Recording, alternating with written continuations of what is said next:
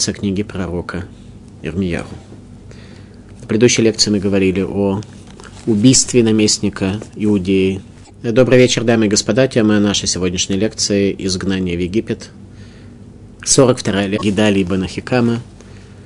И, соответственно, ситуация, когда еврейский народ оказался без руководителя и возник вопрос о продолжении пути, точнее о направлении пути.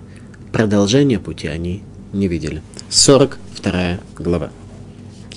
И все военачальники, Йоханан, сын Киреха, Язания, сын Ашиява, весь народ от мала до велика, подошли и сказали Ирмиягу пророку, внемли просьбе нашей перед тобой и помоли за нас Господу, Богу твоему, обо всем этом остатке, потому что, как видят нас глаза твои, осталось нас мало из множества.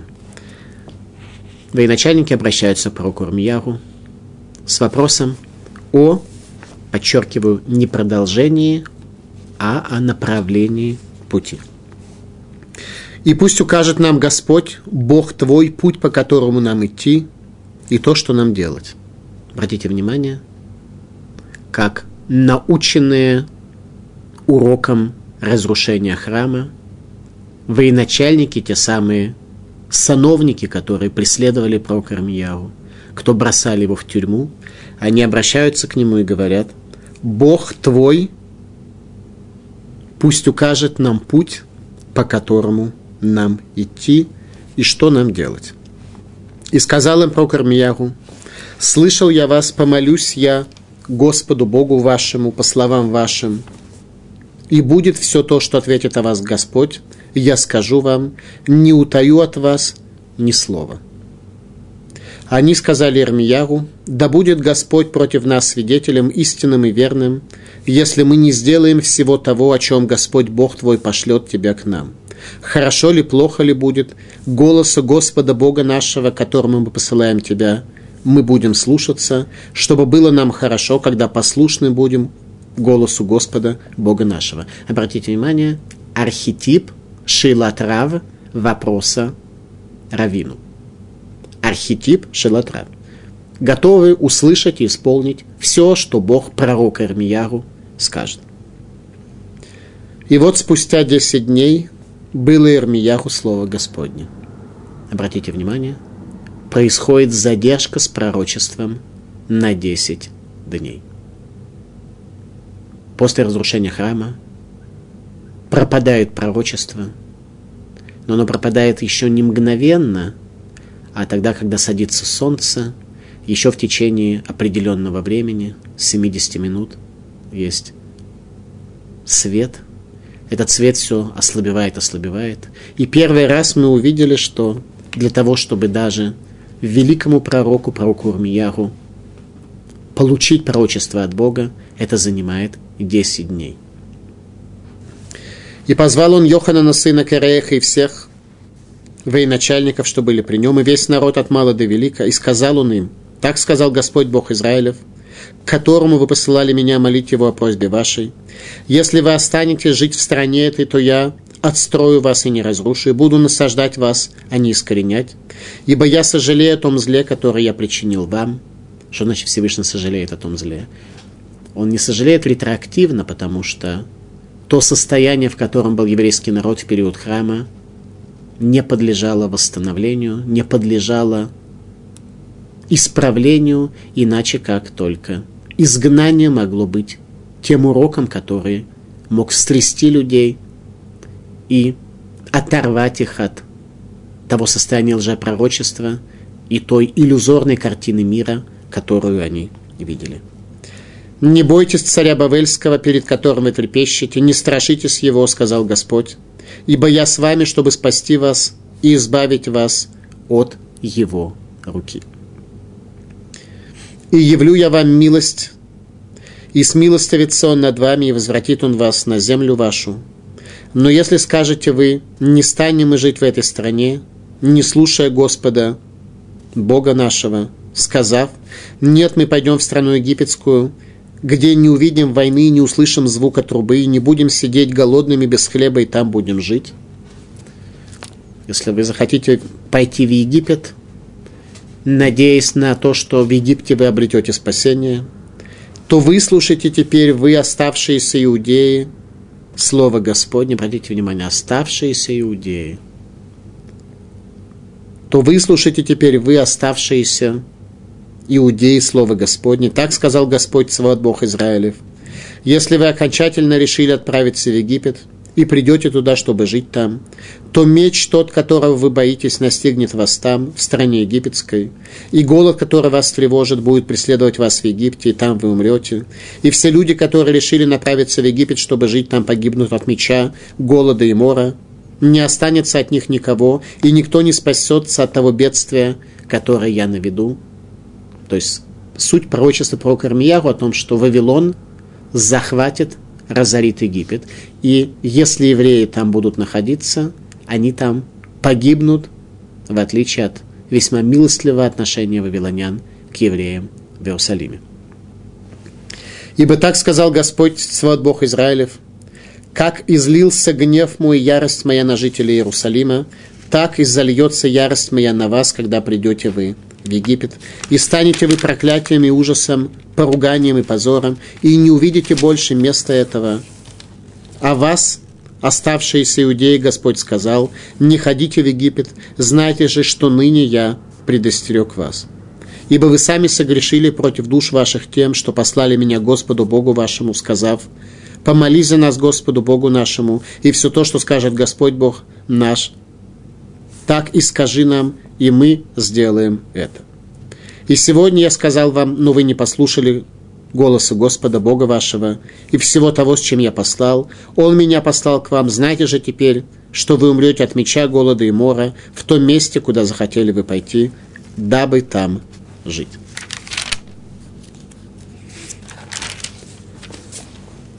Изгнание в Египет после смерти Гидали бен Ахикама, наместника Иудеи мы видим перед собой архетип Шелатрав, урок того, как надо задавать вопрос раввину. Общая идея, что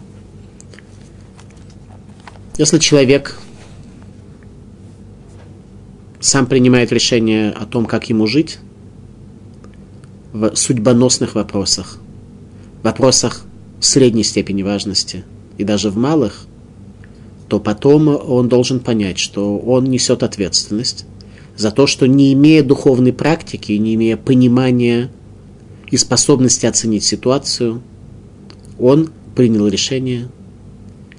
Доверил ли он бы, говорит Машгих Излом же в книге Судайда от основы знания, доверил ли бы человек такой, такому специалисту, как сам, свои деньги и даже ничтожную долю своих денег, своего состояния, чтобы тот им и оперировал, а человек доверяет человеку, то есть самому себе, человеку, который в его собственных глазах на самом деле особого доверия недостоин, доверяет всю свою жизнь.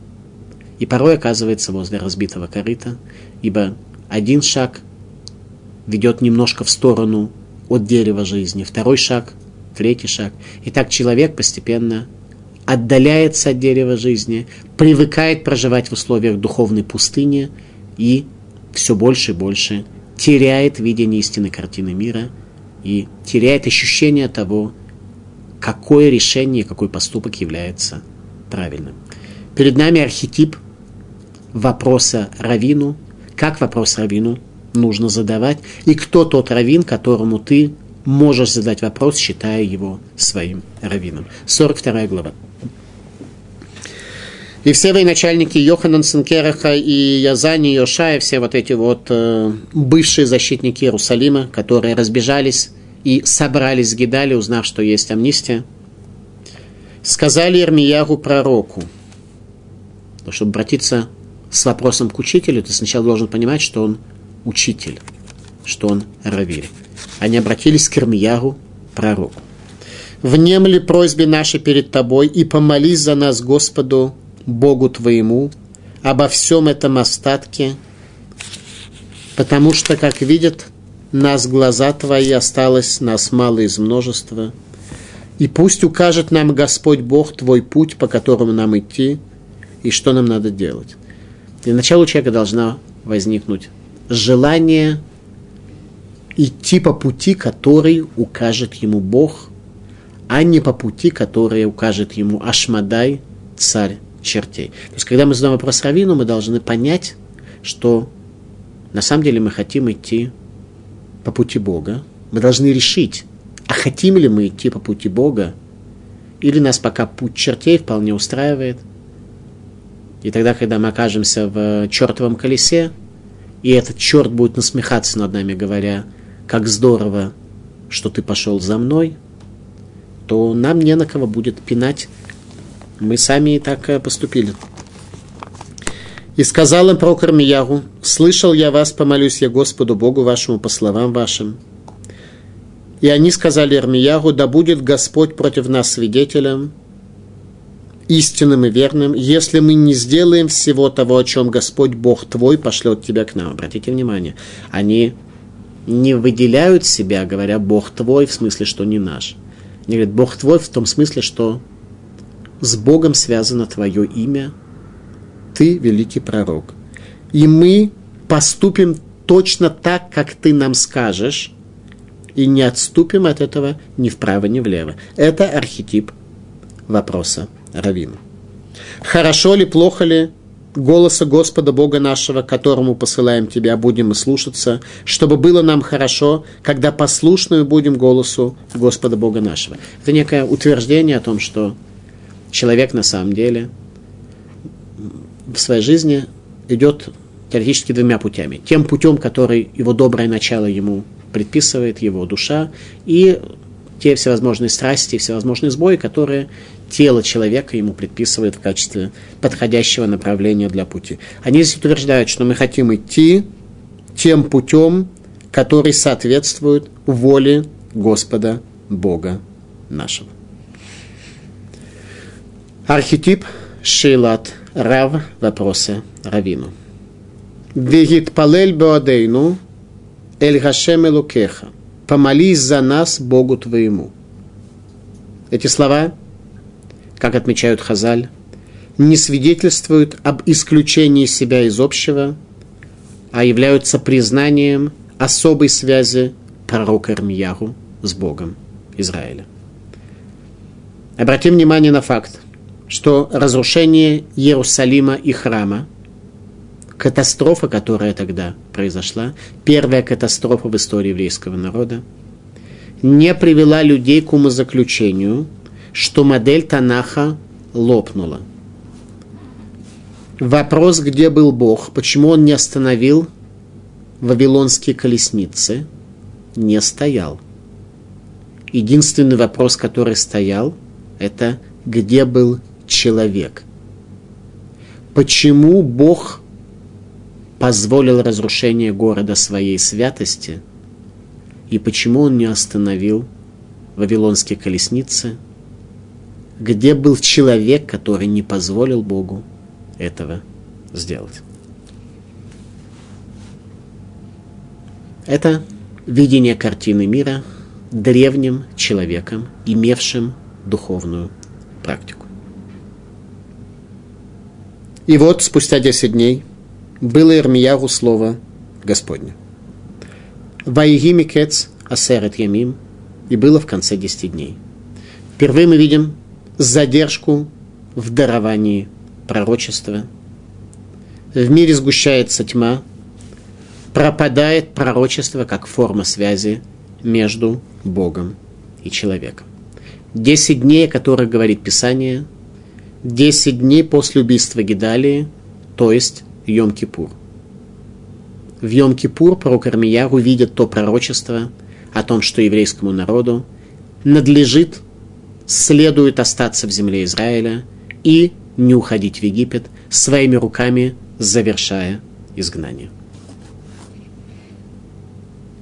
И позвал он Йохана, сына Киреиха, и всех этих офицеров, помилованных, и сказал им, так сказал Господь, что я явлю вам милость, не бойтесь царя Бавельского, перед которым вы трепещете.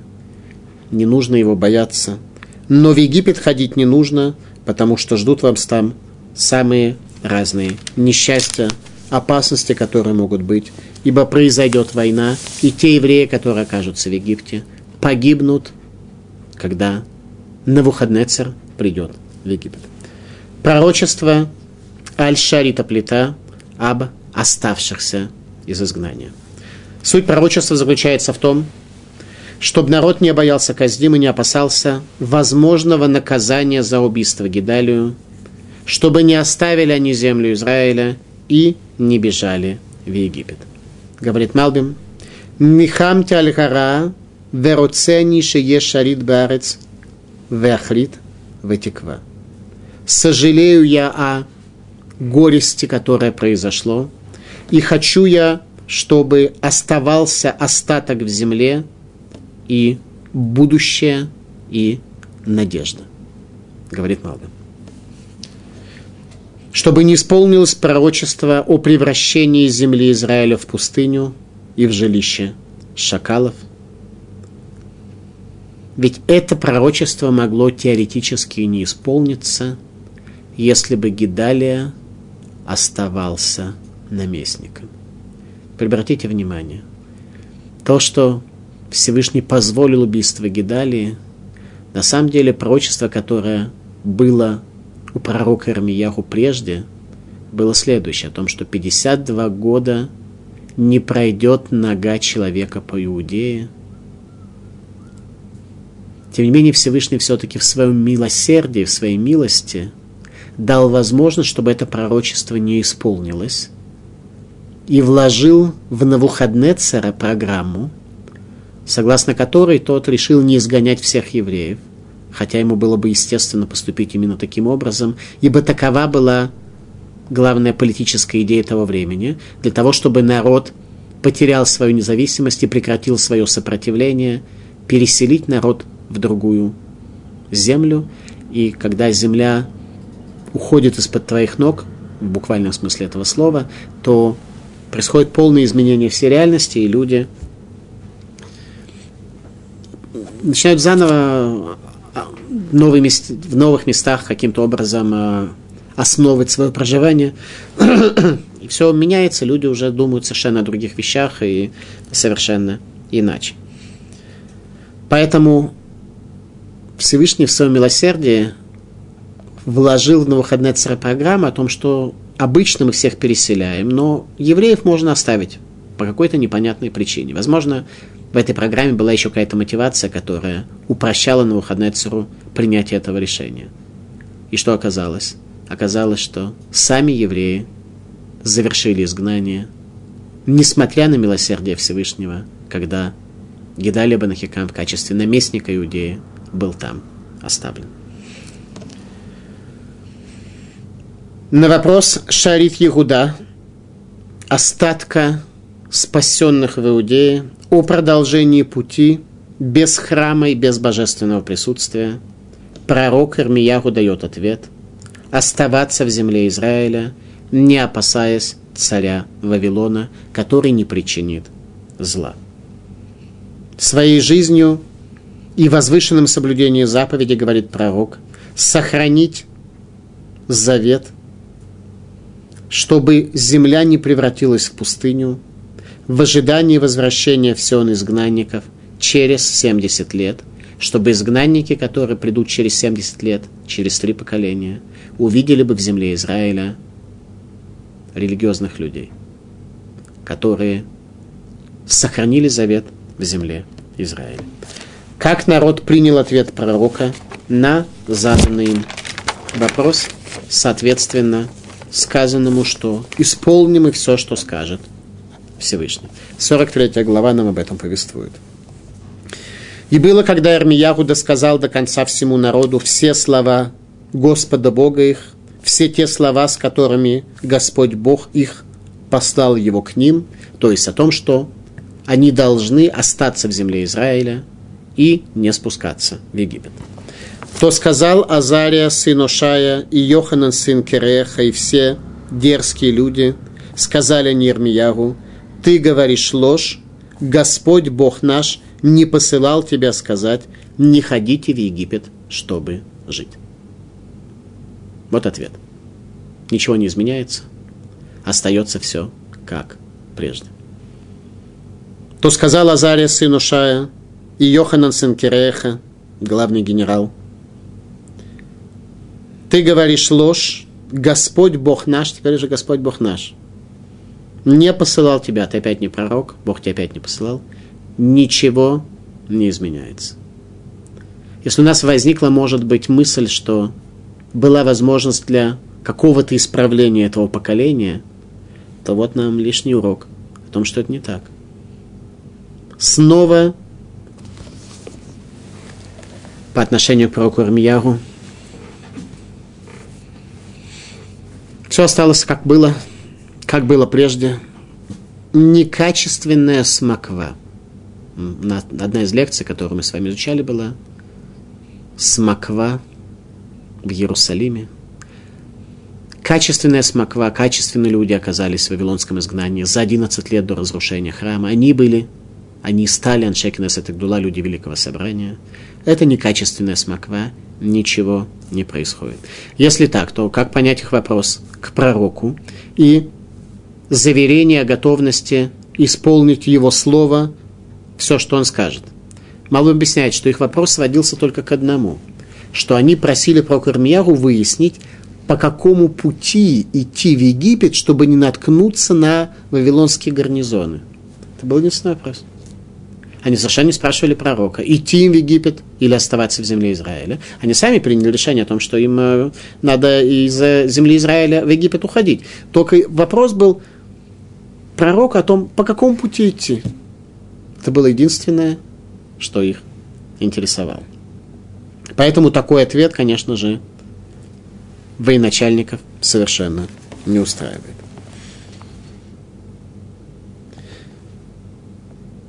Ведь это Барух, сын Нерия, подстрекает тебя против нас, чтобы предать нас в руки Каздим, чтобы убили они нас или изгнали в Бавель.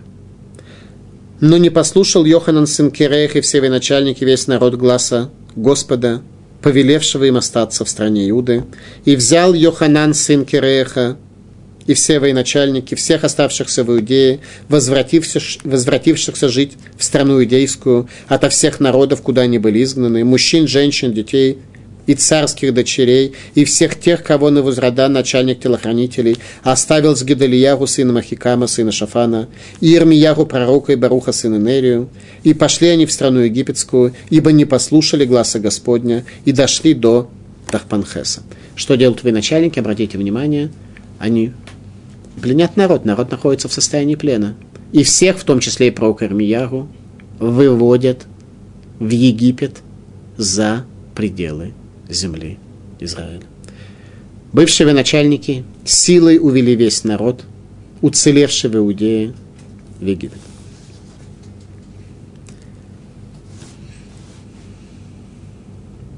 Последняя попытка про Кармияру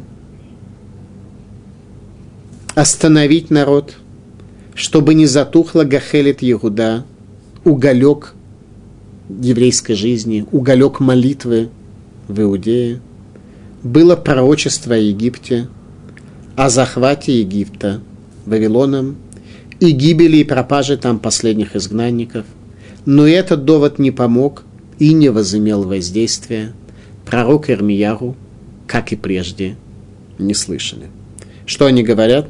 Что это Барух бен Нерия, великий ученик пророка Ирмияру, его натравливает против народа. И пошли они в страну египетскую, ибо не послушали гласа Господня и дошли до Тахпанхеса. Малбим. Ваявоу Эрец Мицраем пришли в землю египетскую. Кило шаму шаль едей шело шаму беколь гашем ниставевши баулы Мицраем. Кибемет за гаяха клала рахона шабемишне тура вегишивха гашем Мицраем.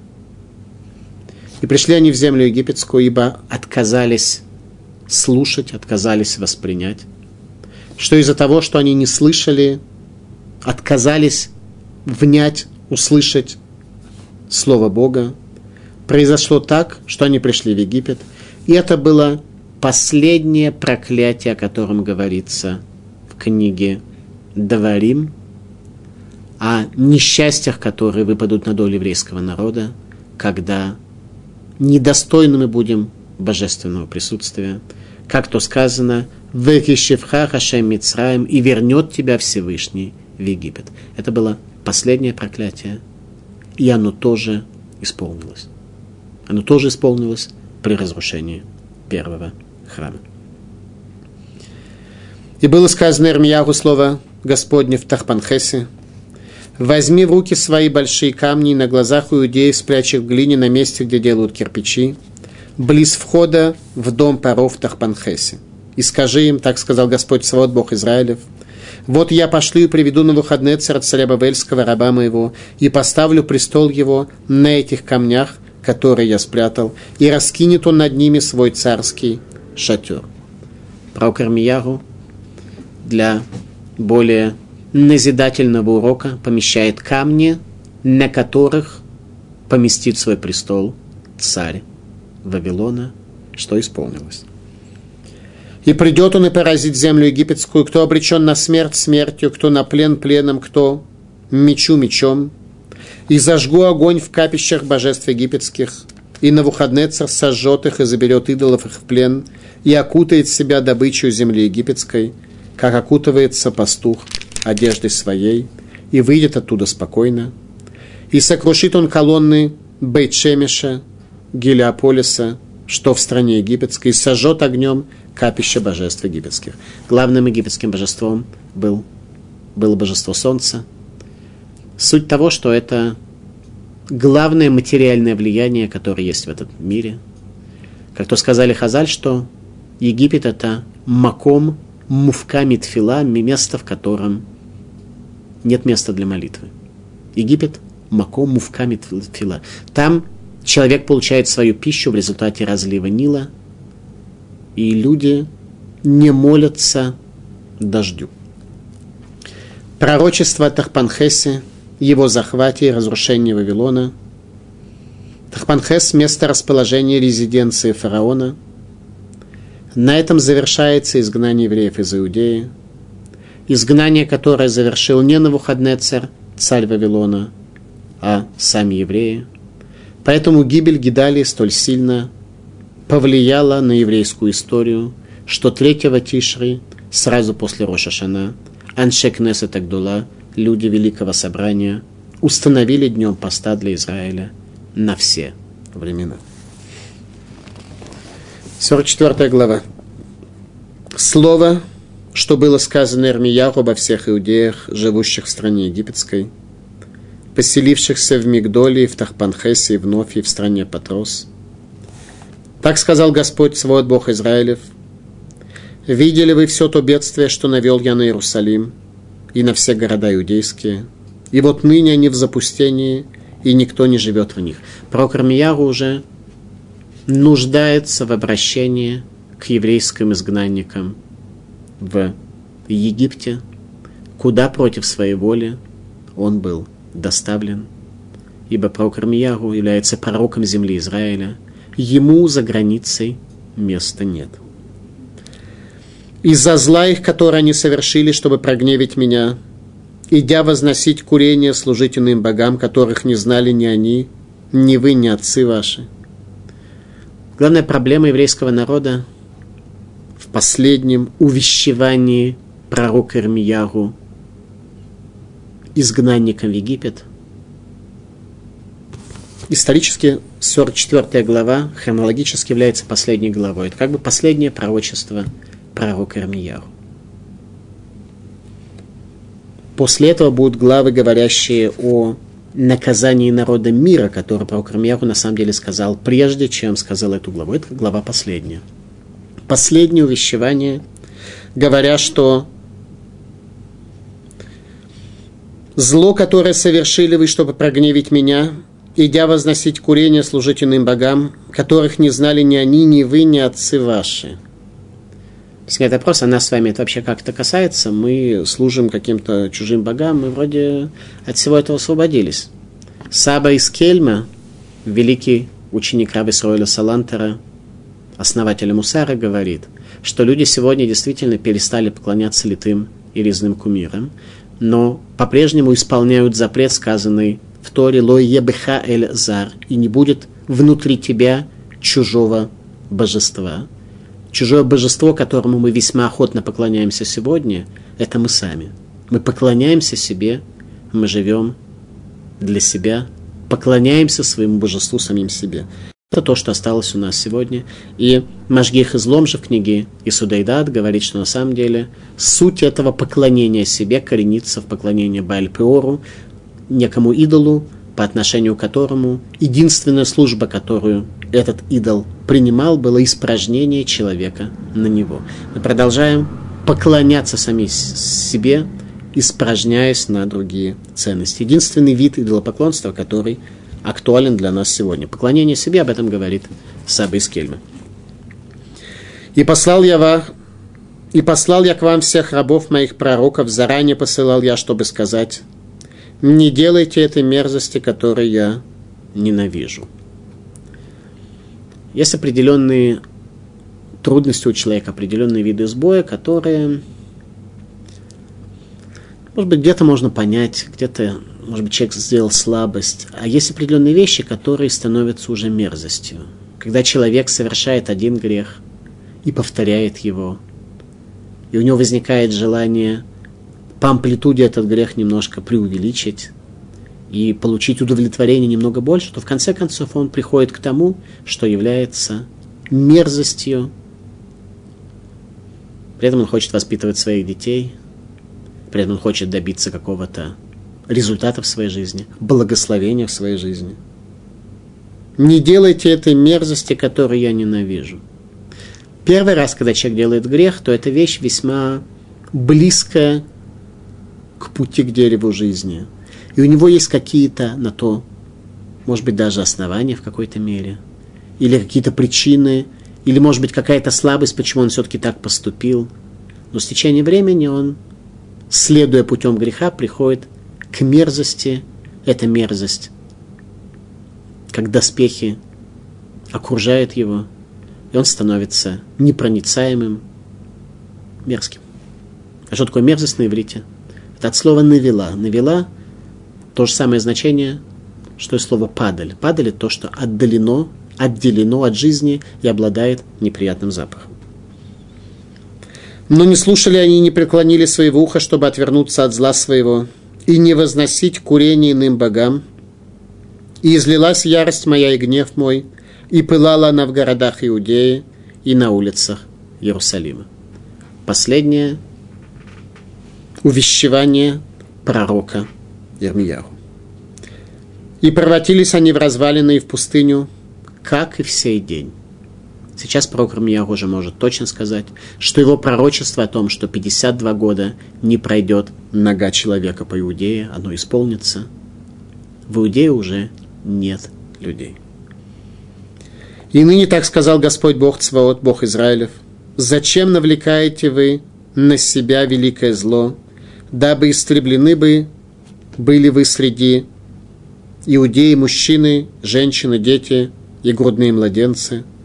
дабы не осталось от вас никакого остатка. Зачем гневить меня изделиями рук своих, дабы возносить курение иным богам в стране египетской, куда вы идете жить, дабы погубить вам себя, и дабы стали вы проклятием и позором среди всех народов земли. Народы земли когда-то произносили о еврейском народе, что поистине велик этот еврейский народ, у которого такие повеления и такие законы, которые Бог дал им. Что видели народы? Народы понимали и знали вообще, какие у нас законы и какие у нас повеления, имея в виду, что законы – это то, что подлежит пониманию и анализу, а повеления – это хуким, которые не имеют, на первый взгляд, ясного смысла, который мы можем увидеть и разглядеть. Народы все это знали? Нет, народы просто видели, как возвышенно выглядит еврей, и понимали, что это народ не земли, а народ небес. Вот все это с разрушением храма пропало. Хотя на самом деле это пропало до разрушения храма. Почему храм и был разрушен? И почему храм не восстановлен сегодня? Что мы пока еще, как еврейский народ. Не являемся народом небес, а народом, к сожалению, земли, окутанным вот этими самыми мерзостями. Да к тому же еще и в плену, в плену и дома, в плену страстей, в плену своих пристрастий, желаний, стремления к славе, к деньгам и к прочему. Разве забыли вы злые деяния отцов ваших и злые деяния царей иудейских, злые деяния жен их и злые деяния ваши, и злые деяния жен ваших, что совершали они в стране иудейской на улицах Иерусалима? Не смирились они до сего дня и не убоялись, и не поступают по торе моей и по уставам моим, которые дал я вам и отцам вашим. Всевышний дал нам уставы, дал нам учения в качестве хозяина этого мира – в качестве того, кто вывел нас из Египта, но не освободил из египетского рабства, заменив нам тяжелое унизительное рабство на возвышенное божественное служение. При этом мы должны понимать, что тот из нас, кто это возвышенное служение оставил, и кто стремится за низостью и за мерзостью, его формальный статус – раб, восставший против своего господина. Господин говорит, это заповеди, которые я дал вам и отцам вашим. Завет у нас остался, Всевышний не расторг с нами завет. Он ожидает от нас соблюдения этого завета и возвышения, которое этот завет нам принесет. Если мы оставили завет, то мы становимся рабами, восставшими против своего господина. Поэтому так сказал Господь Свод, Бог Израилев. Вот обращу я лицо мое против вас на беду с тем, чтобы истребить всю Иудею, и возьму оставшихся иудеев, которые обратили лицо свое, чтобы идти в страну египетскую, жить там. Все они будут истреблены. Падут они в стране египетской, мечом и голодом истреблены будут от мала до велика. От меча и от голода погибнут они, и станут они проклятием, ужасом, поруганием и позором. Посмотрите, что сказано – что само слово «еврей» станет нецензурным ругательством. Если раньше слово «еврей» предполагало человека, который разделяет веру в единого Бога и выглядит возвышенно, то теперь еврей станет проклятием, ужасом, поруганием и позором. То есть они видят, что они, в смысле народа мира, увидят, что мы имея великий потенциал, великую душу, заморали ее во всевозможном мусоре, в грязи, так к нам и будет относиться, соответственно. Отношение будет очень правильным. «И накажу я живущих в стране египетской так же, как наказал Иерусалим, мечом, голодом и мором, и не спасется и не уцелеет никто из оставшихся иудеев, которые идут жить туда, в страну египетскую, чтобы возвратиться в страну иудейскую. Куда стремится вернуться душа их, чтобы жить там, потому что не вернутся они, кроме тех, которые убегут оттуда. Обратите внимание, как сказано. Никто не спасется из оставшихся иудеев, которые идут в Египет – хотя они даже стремятся вернуться в землю Израиля, они не смогут туда пойти. То есть стремиться мало. Чтобы попасть в землю Израиля, из Египта нужно убежать. Не в прямом смысле этого слова. Мы должны бежать от греха, бежать от своей плоти, бежать, не просто вяло двигаться и вяло выражать свое согласие и более изъявление. Мы должны бежать оттуда. Само слово «земля», как объясняют мудрецы Мусара, «эрец» происходит от слова «ларуц». Земля предназначена для бега. Если ты не бежишь, а медленно идешь, то в конце концов ты застрянешь, и последние силы тебя останут. Из Египта необходимо убегать. Но все мужья, знавшие что жены их возносят курение иным божествам, и все женщины, стоявшие большой толпой, весь народ, живший в стране египетской, в Патросе сказали в ответ Армияру. Обратите внимание, почему здесь женщины? Женщины психологически в основном так устроены, что они больше консервативны. Им ближе идея не восставать против своего завета, против своего прошлого, против своей истории, против того, что касается их народа. И поэтому женщина может зачастую сделать намного больше, чем может сделать мужчина. Женщина может своего мужа, своего отца, своего сына, чувством своего сердца вернуть к Иерусалиму. Может быть, намного больше, чем может мужчина. Это важно иметь в виду. Мы просто порой живем так, что мы сами не знаем, кто мы. Недавно группа израильтян приезжала в Литву, группа выходцев из Литвы, и мы... У нас был марш жизни в Панары. Мы шли в Панары, и один из них сказал, что люди живут сегодня, имея в виду нас. Люди живут сегодня так, как будто у нашего народа не было прошлого. Сказал человек, переживший катастрофу. Мы должны понять, что мы имеем отношение к великому народу, у которого было прошлое. Если мы живем, живем так, что это прошлое никаким образом нас не касается, то это серьезный сбой Бацурата Адам в духовной форме человека. Так вот, эти женщины, которые на самом деле более консервативны по своей психике, вполне могли бы сохранить Тору у своих потомков – Сказали они в ответ Армиягу, не хотим мы слышать от тебя слова того, который говорил ты нам от имени Господа. Хватит. Больше пророчествовать не надо. Слышать не хотим. Наоборот, мы непременно выполним все то, что сказано было устами нашими. Будем совершать воскурение царицы неба и делать в честь нее возлияние, как делали мы отцы наши, цари наши и сановники наши в городах иудейских и на улицах Иерусалима. И ели мы тогда хлеба досыта и благоденствовали, и горе не видели. Народ оказался необучаем, как сегодня. А с той поры, как перестали мы совершать воскурение от царицы неба и делать в честь нее возлияние, терпим мы во всем нужду и гибнем от меча и голода. То есть, какую причину заметили изгнанники в Египет своего несчастья. Причина была в том, что царицы неба, лепешки не в достаточной мере были принесены. Это была причина всех несчастий. И когда совершали мы воскурение царицы неба, делали в честь нее возлияние, то разве без согласия мужей наших делали мы в честь ее лепешки, изображающие ее, и совершали в честь ее возлияния? То есть мужья тоже были при деле. Иеремьяху так сказал всему народу о мужьях и о женах, и обо всех людях, отвечавших ему. Нет ли воскурения, которое совершали вы в городах Иудею на улицах Иерусалима, вы, отцы ваши, цари ваши, сановники ваши, народ страны?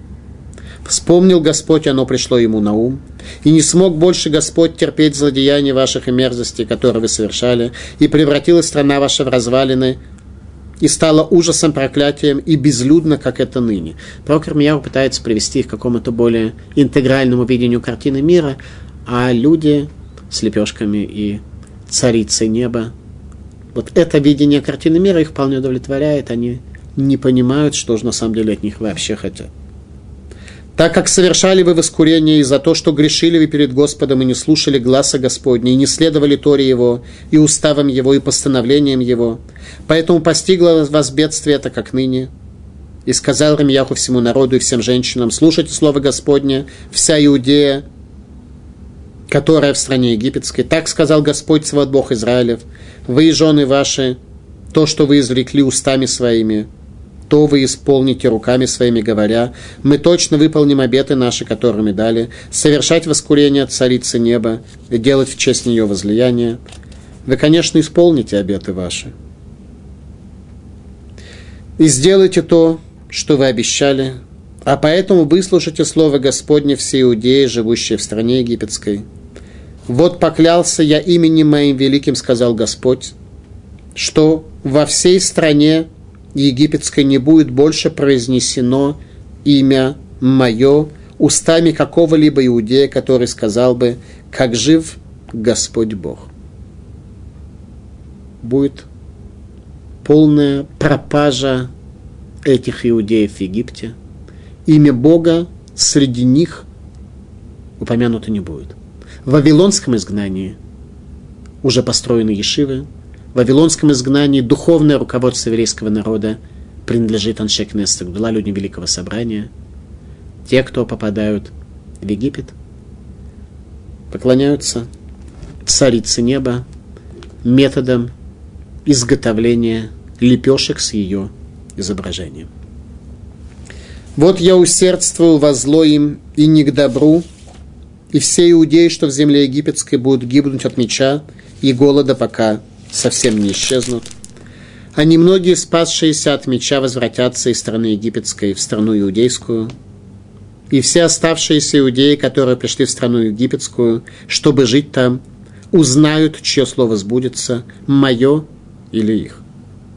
И вот вам знамение, сказал Господь, что накажу я вас на этом месте, чтобы знали вы, что непременно сбудутся мои слова на беду вам.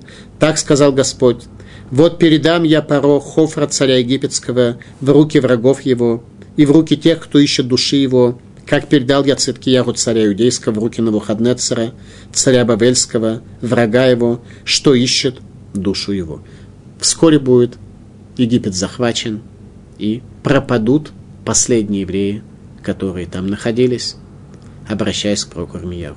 Когда прокур Мияру закончил слова своего пророчества, то Мидраж говорит, что спустившиеся в Египет забросали пророка Ирмияру камнями, и он погиб. После последних слов своего увещевания еврейскому народу. Спасибо за внимание.